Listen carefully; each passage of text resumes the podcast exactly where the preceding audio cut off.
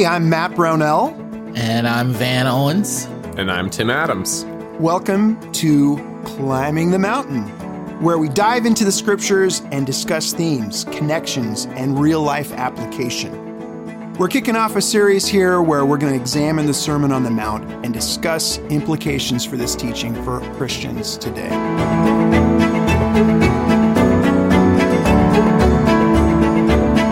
Welcome back. We are in the third episode of Judge Not. We're in Matthew 7, and we've been looking about how God is our ultimate judge. And we are so grateful that He is because He treats us with so much mercy. And we should have that same generous attitude toward others. And we're going to pick up right away with this concept. Van, do you want to read Matthew 7? Yes, certainly. Matthew 7 and verse 1, it says, Do not judge, or you too will be judged. For in the same way you judge others, you will be judged. And with the measure you use, it will be measured to you. Why do you look at the speck of sawdust in your brother's eye and pay no attention to the plank in your own eye? How can you say to your brother, Let me take the speck out of your eye, when all the time there is a plank in your own eye? You hypocrite. First, take the plank out of your own eye, and then you will see clearly to remove the speck from your brother's eye. Do not give dogs what is sacred. Do not throw your pearls to pigs.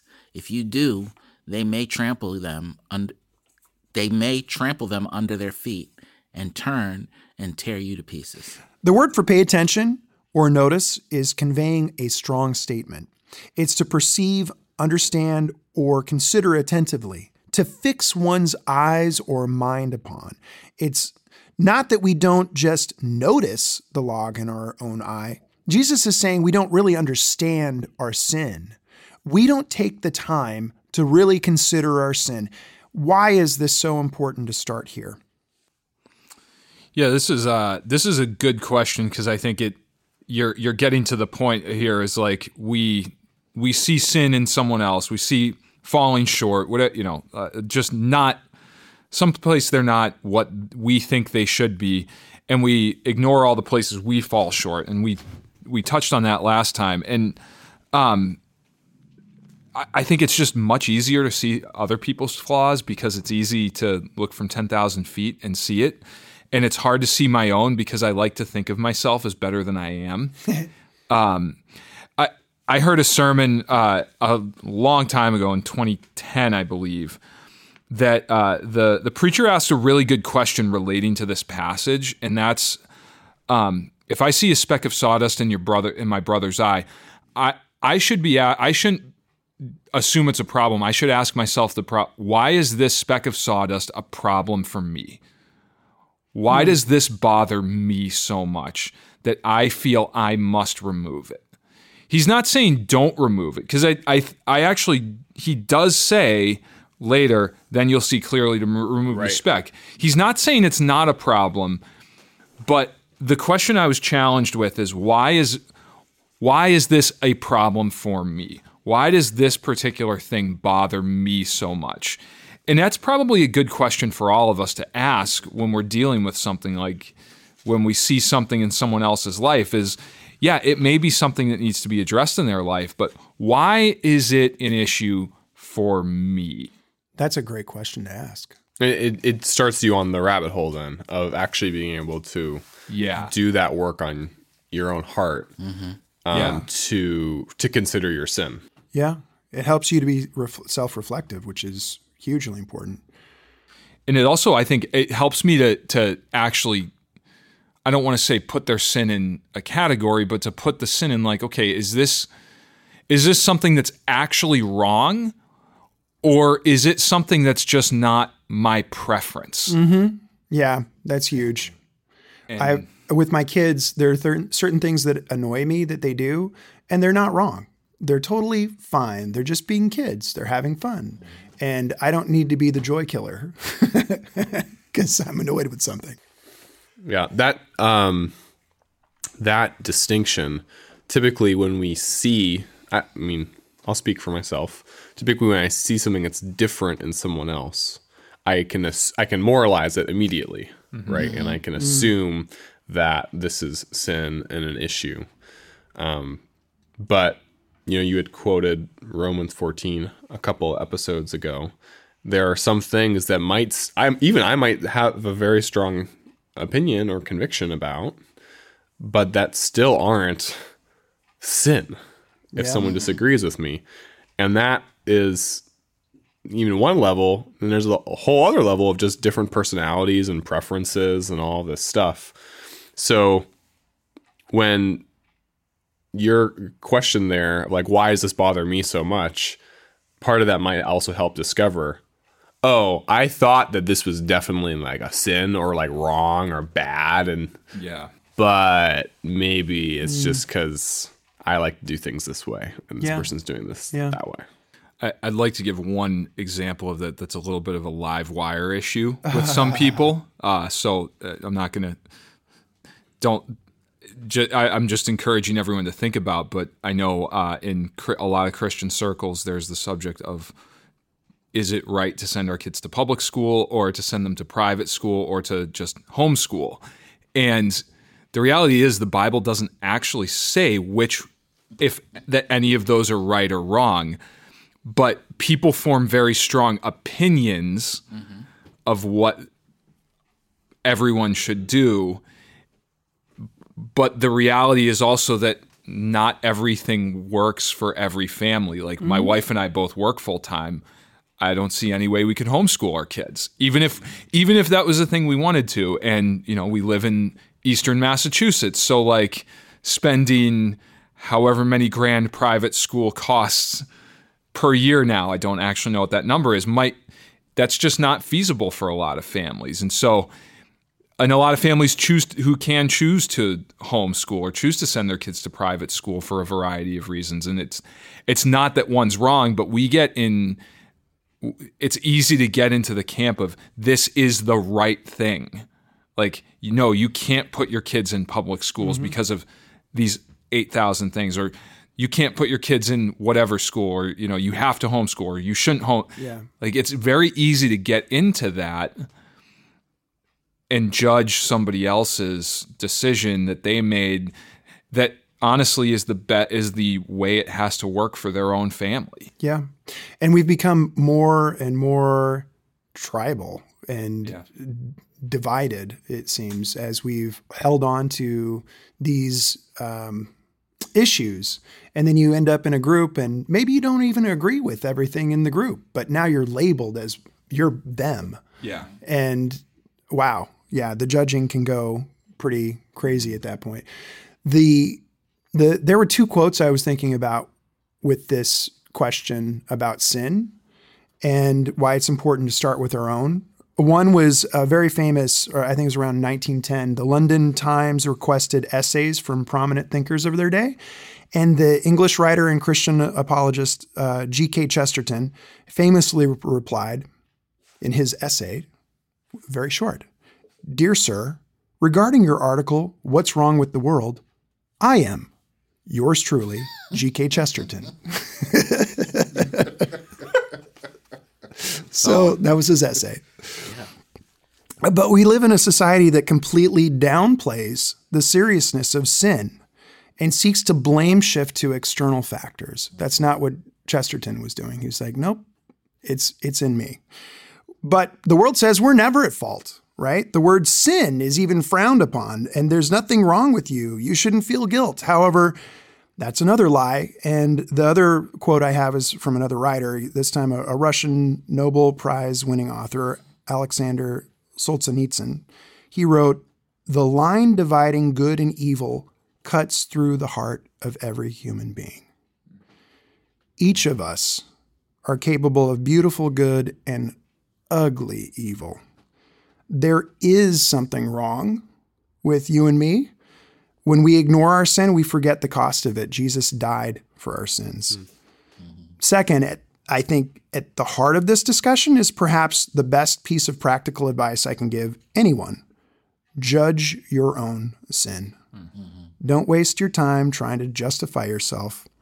I've learned, especially from marriage, that is a waste of time trying to be right.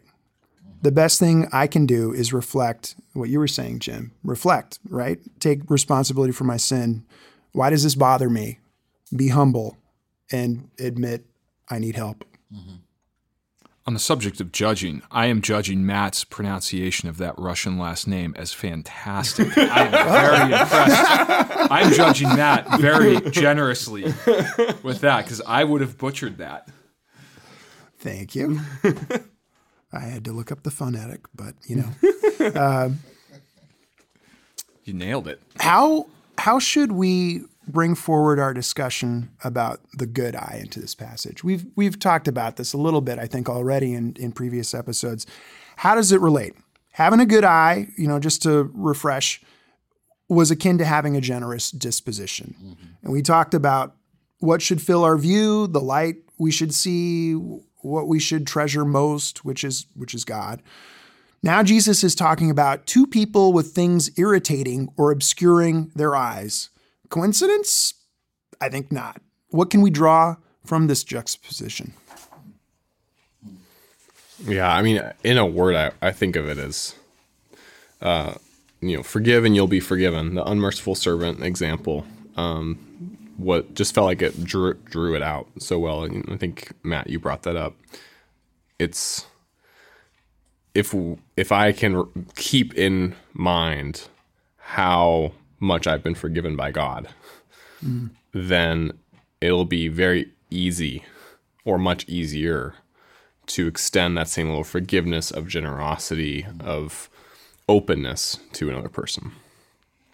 Yeah, I think that you know when we were when we were on, talking about the good eye in that podcast, one of the things that came out is that it's about it's about not just what you what comes into the eye, but what comes out of the eye. How you how you uh, project into the world, and um, you know it, it for me it's a I, I've been wrestling a lot with the fact that you know I'm getting older, and there's sort of this summation that I'm wanting to make of my life as I get older to say, you know, what was Van Owens all about? Who was he? Mm. What what do I want people to remember me for? All that type of thing.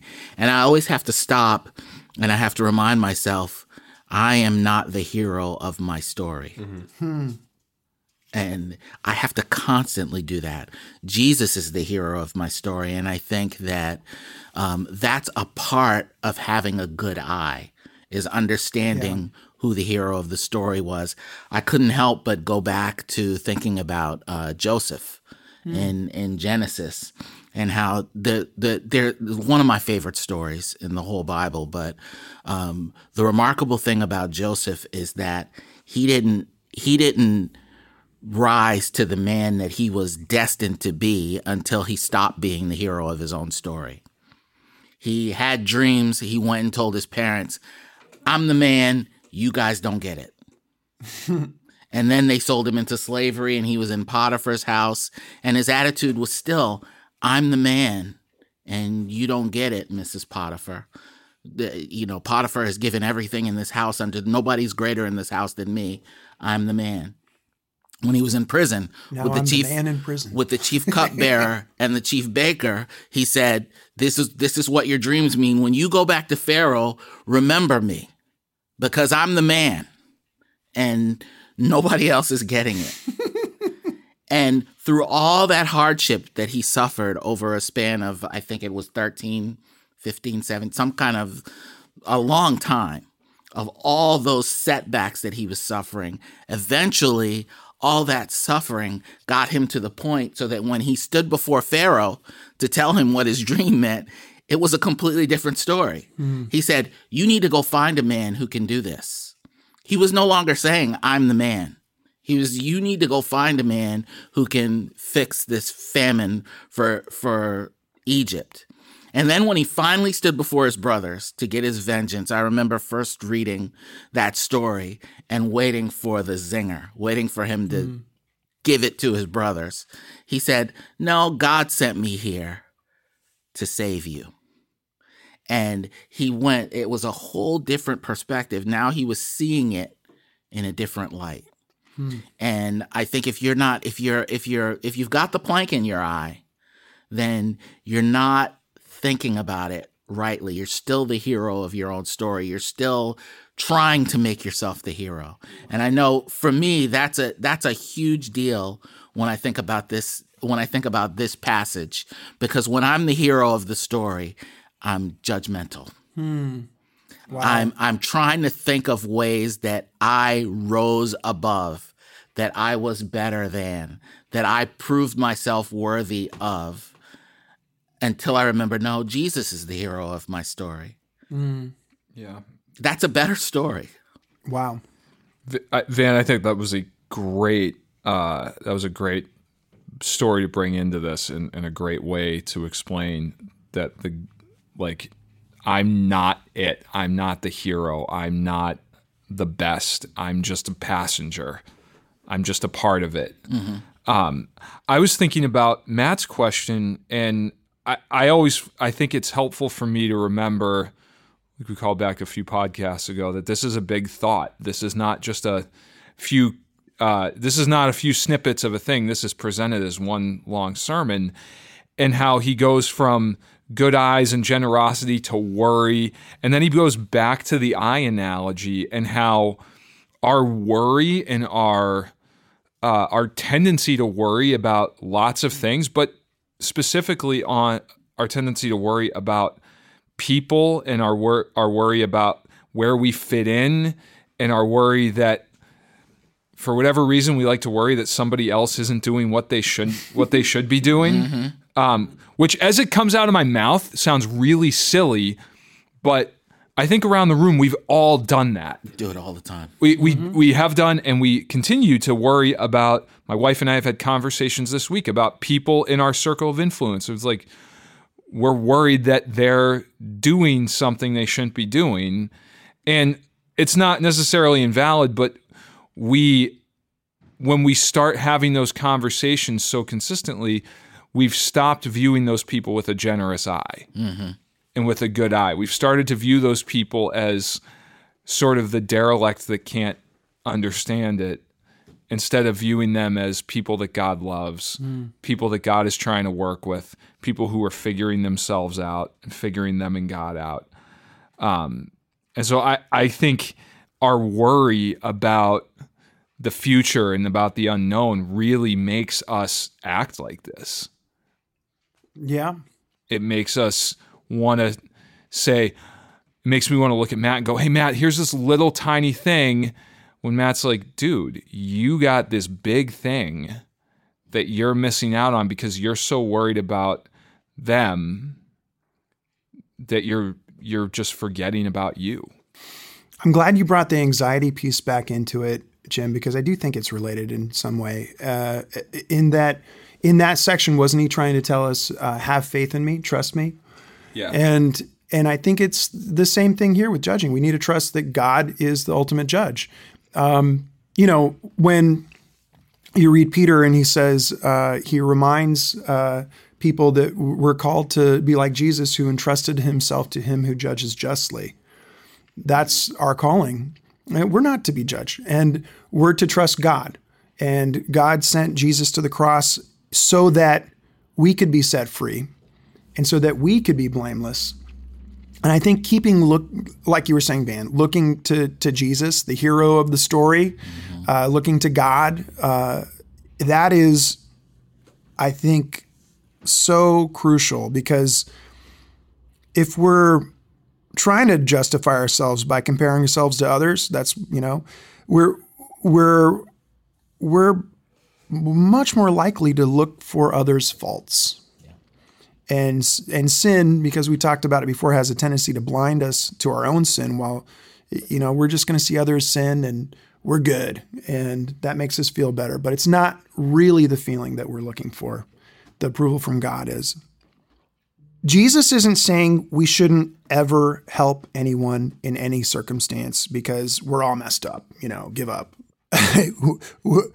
we're, he's not saying we should just rely um, on ourselves, the Holy Spirit, word, prayer.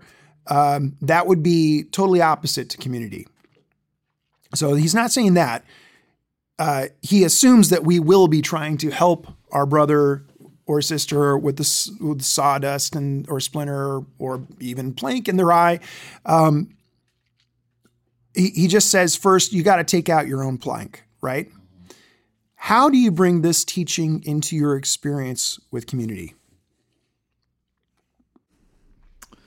Well, I think what you we answered it significantly last question is uh, we we when we're with the community we have to accept and we've we've we've said these things a ton on the pod but we have to accept that there are people that think a little bit differently than us and that may not agree with us on everything and we have to stop we well first we have to view them with a good eye we have to view them generously we have to stop worrying about what God will do with people that aren't us and, and that aren't, you know, we have to stop worrying that if we don't fix something in someone, that it'll never get fixed. And then we have to like trust that God is going to handle that and that there's that God is judging them and God is working with them exactly how he wants to in the community and trust that the community can can handle people being a little bit different mm-hmm. um, and, and, being maybe not exactly the way I would prefer everyone to be. Mm. Um, because community is not about me getting my preference, it's about us trying to live with God together. Mm. And so to get into the experience of community, we we have to kind of we have to look at the things that bother us and evaluate why they bother us. Mm-hmm. Some of the things that bother me are, are, might actually be okay. Like if you're mistreating somebody or you're mistreating if somebody's being overly harsh with like a group of kids, that would bother me.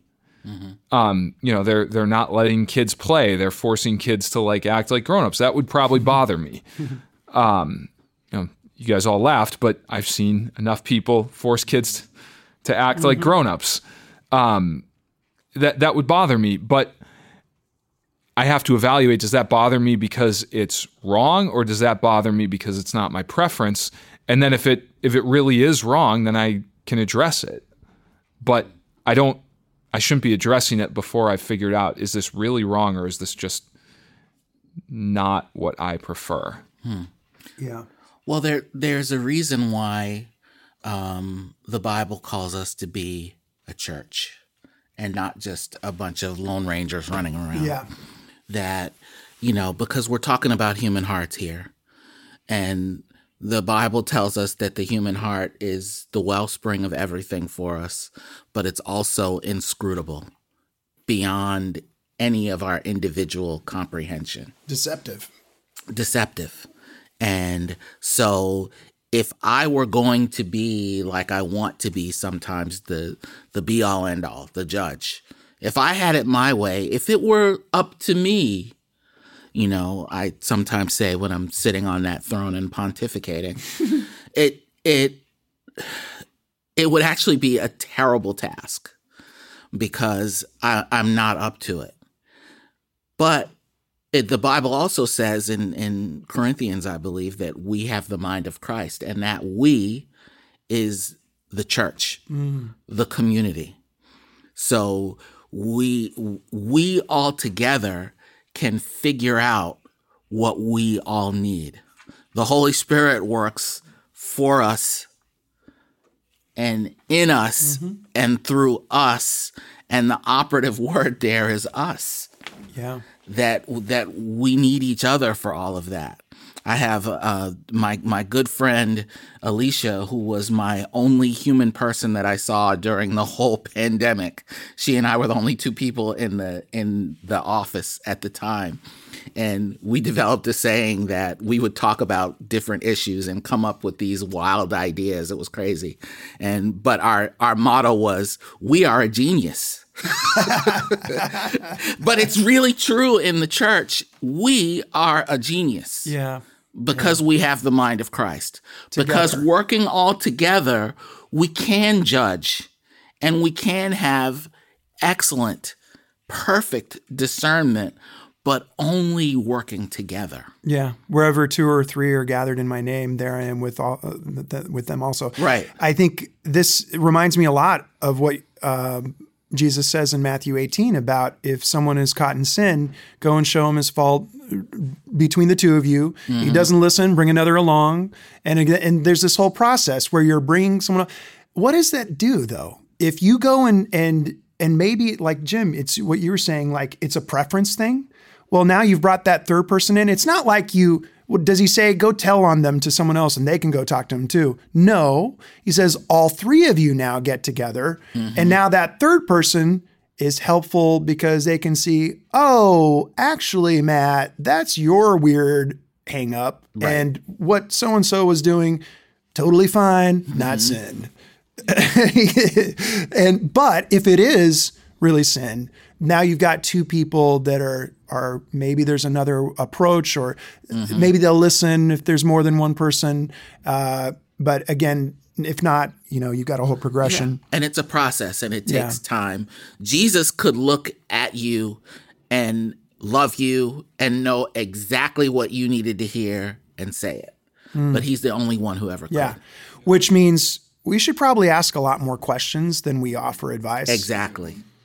Yeah. Exactly. one of the one of the couples that's been helping us uh, in our parenting they what they say is judging uh, which i think is very helpful for this is it's not wrong to say that something happened or to to simply state facts what's wrong is to presume we know why somebody did something and instead of presuming i know why somebody does something i should first seek understanding and make the effort. This is like the walk a mile well, you know walk walk the extra mile with someone and take the extra time instead of quickly assuming you did this because whatever to seek understanding. Well why did you think that was a good idea? Why you know with my kids why did you think that was a good idea to throw your sister's barbies?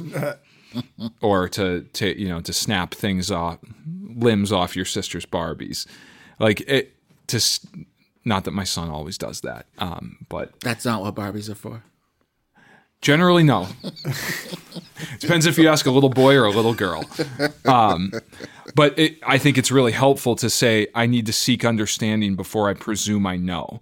Because when we judge we are presuming we know. Yep. we're presuming we know what's in a person's heart. And even if they do something that is different than we think they should do they may have a very good reason for it Yeah, yeah. There's one other thing I I want to bring out here. It, we talked about James 4 in another podcast episode and in James 5, you know, it goes on from not judging each other to restoring someone. By the end of that chapter, the end of the book is is about restoring someone and there is so much in that chapter about prayer. Mm-hmm. So I think that's another key that should be brought into all of this. Yeah. Tim, do you want to add some some thoughts here and and wrap it up for us? Yeah, I mean, I think the the main thing for me when I'm thinking about how to bring this into community is realizing there's much more in common between me and this person than me and God, mm-hmm. and that I'm coming to this person as a brother, mm-hmm. um, as a member of our family, and so if I have that perspective, then there's it's very difficult for me to elevate myself because I'm already recognizing that we're mm. we're on a mm-hmm. horizontal playing field. Nice. I love it. So we're wrapping up with humility again. That's awesome. Thank you. We will come back to this. We've got more questions. Thank you very much.